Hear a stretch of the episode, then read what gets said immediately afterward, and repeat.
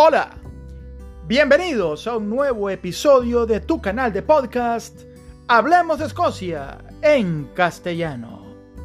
Soy J.C. Loaiza y estoy encantado de saludarles. Gracias por seguirnos en nuestra cuenta de Instagram. Ya somos más de 7000 integrantes de una comunidad de Scotty Lovers que día tras día comparte su amor y su sentido de adhesión por esta noble tierra escocesa. Nuestro episodio de hoy, el número 38, lo vamos a dedicar a uno de los grandes escritores del siglo XIX. Amante como ninguno de las tradiciones y epopeyas heroicas de su país.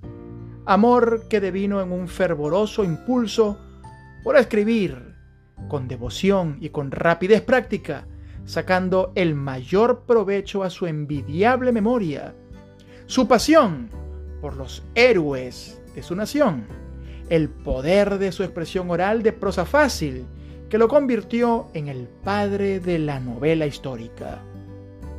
Hoy, 15 de agosto, al cumplirse un año más de su nacimiento, hablaremos de Sir Walter Scott el escocés eterno. Acompáñame a descubrirlo. Nació temprano en la mañana del día 15 de agosto de 1771 en un apartamento del callejón College Wynd, colindante con la que sería luego su casa de estudios universitarios, el New College de la Universidad de Edimburgo, hoy llamado el Old College. Siguió los pasos de su padre como era la costumbre de entonces y se convirtió en abogado. Aunque sus estudios leguleyos y la práctica de la abogacía siempre fueron inconexas con su verdadera vocación, la historia y la escritura. Empíricamente se hizo poeta, novelista, historiador y biógrafo escocés, una combinación que le facilitó con el transcurrir del tiempo, el ser reconocido como el padre legítimo de la novela histórica. Lamentablemente, a los dos años de nacido, tuvo que lidiar con la poliomielitis, que lo dejó cojo para toda su vida. Pero aquella condición le facilitó el acceso a muy temprana edad a los campos fronterizos de su país, en un intento por curar su cojera. Vivió varios años eh, de su temprana infancia con sus abuelos paternos, muy cerca de Kelso, en el sur de Escocia. Allí su tía Jenny le inculcó el amor por la lectura tradicional, involucrándolo en los cuentos y leyendas folclóricas que lo impresionaron de tal modo que más tarde en su vida se reflejarían en sus trabajos literarios.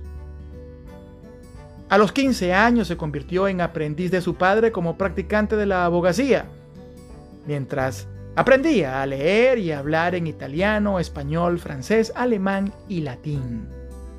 El idioma alemán lo llevó a cultivarse en el género literario romántico de ese país, que a su vez lo motivaron a convertirse en poeta, aunque sus autorías no fueron reveladas sino bastante más tarde. The Life of the Last Minstrel de 1805, Mermion de 1808 y La Dama del Lago de 1810 son sin lugar a dudas tres joyas escritas en forma de narrativa larga que combina eficientemente la historia y el romance medieval. Con Mermion ofrece una visión cruda de las más bajas pasiones que condujeron al desastroso desenlace de la batalla de Flodden y la muerte del rey Jacobo IV.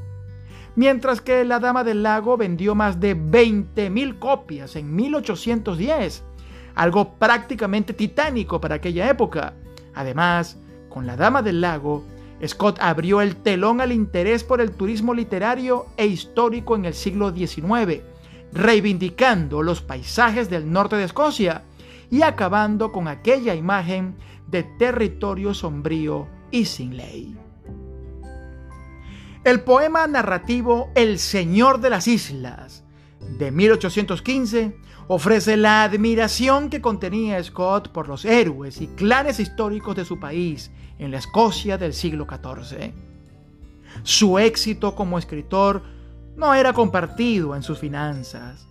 Se hizo socio de su editor Archibald Constable y de sus impresores los hermanos James y John Ballantyne durante la década de 1810 pero una gran crisis financiera en 1825 dio al traste con todas las ganancias que habían conseguido, acumulando una deuda de casi 130 mil libras, o lo que sería un equivalente actual a más de 11 millones de libras. Antes de ello, Scott había escrito la mayoría de sus 27 novelas, entre ellas Waverly, de 1814, toda una joya del sentimiento jacobita y de su devoción por la nostálgica heroicidad y autenticidad de su nación. Esta es considerada una de las primeras novelas históricas de la tradición occidental. Al momento de su publicación, no develaba autoría y fue reconocida en una cena pública por él mismo en 1827 tras casi 14 años de anonimato. Esta novela le hizo ganarse la amistad del príncipe regente Jorge, más tarde rey Jorge IV, quien posteriormente iría a Escocia en una histórica visita donde Scott aprovechó para que el mismísimo rey inglés vistiera como un jacobita. Anécdota que será la pieza central de nuestro próximo podcast a estrenar el miércoles 18 de agosto. Luego de Waverly, siguieron dos novelas más que completan la llamada trilogía Waverly. Guy Magnaring de 1815 y The Antiquary de 1816, ambas entradas en el periodo post-jacobita. Posteriormente siguieron cuatro novelas conocidas como Tales of My Landlord. Ellas son The Black Dwarf y Old Mortality, ambas publicadas en 1816. La obra maestra, Rob Roy, referida al famoso antihéroe escocés Rob Roy MacGregor, publicada en el año de 1817, y El corazón de Midlothian de 1818. Al año siguiente complació a sus lectores ingleses con una novela de la Inglaterra del siglo XII, Ivanhoe, considerada esta como la novela más popular de Walter Scott. Kenilworth, de 1821, inspirada en la Inglaterra isabelina, es otra de sus grandes joyas. El Talismán, de 1825, está ambientada en las cruzadas y la Palestina de aquel momento. Esta es considerada la última gran novela de Sir Walter Scott. Sin lugar a ninguna duda, sus poemas y novelas fueron el camino para lograr, en una forma ficticia, expresar las profundas ambigüedades de su sentimiento por Escocia. Por un lado, aceptaba con beneplácito la unión de Escocia con Inglaterra, que le abría las puertas hacia la modernidad. Pero por otra parte, lamentaba sentidamente la pérdida de la independencia y el declive de la Escocia originaria, de su conciencia nacional y tradiciones, esas mismas que él se encargó de rescatar en sus manuscritos y que tú, yo y todo aquel que siente atracción por Escocia busca insaciablemente en sus visitas al país o en cada lectura que se hace sobre ella.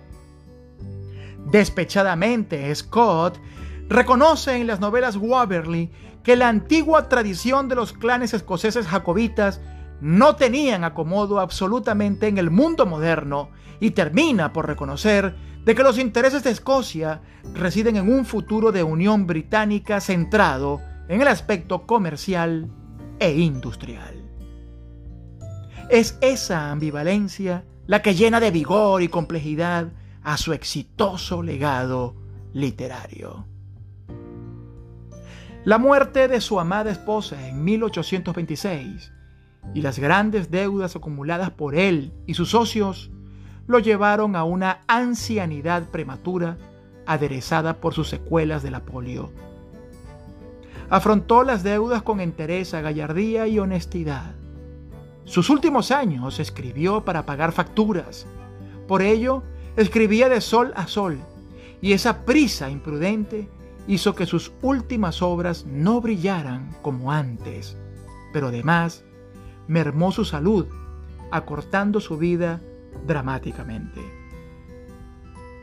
Luego de que su salud empeorara drásticamente, sus amigos le pagaron una gira continental con una larga estadía en Nápoles para ayudarlo en su recuperación.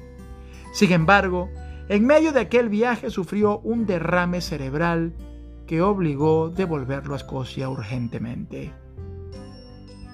Murió en el templo de su fetichismo por Escocia, su mansión de Abbotsford, el 21 de septiembre de 1832 a la edad de 61 años. Fue enterrado en Dryburgh Abbey, a orillas del río Tweed, en sus amadas fronteras escocesas, Allí reposa al lado de su queridísima esposa Charlotte Carpenter. Aunque murió debiendo dinero, sus propias novelas dieron la cara por él y terminaron por sufragar todas sus deudas cuatro años después de su muerte.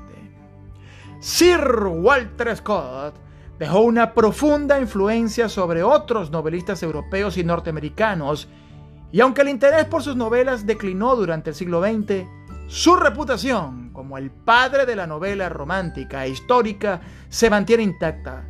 Sus manuscritos, cartas y demás artículos son custodiados como un baluarte tesoro en la Biblioteca Nacional de Escocia. Hablemos de Escocia en castellano. Solo unos minutos para descubrir una Escocia sorprendente. Producción, libreto y narración, J.C. Loaiza. Amigos invisibles, nos escuchamos el próximo miércoles.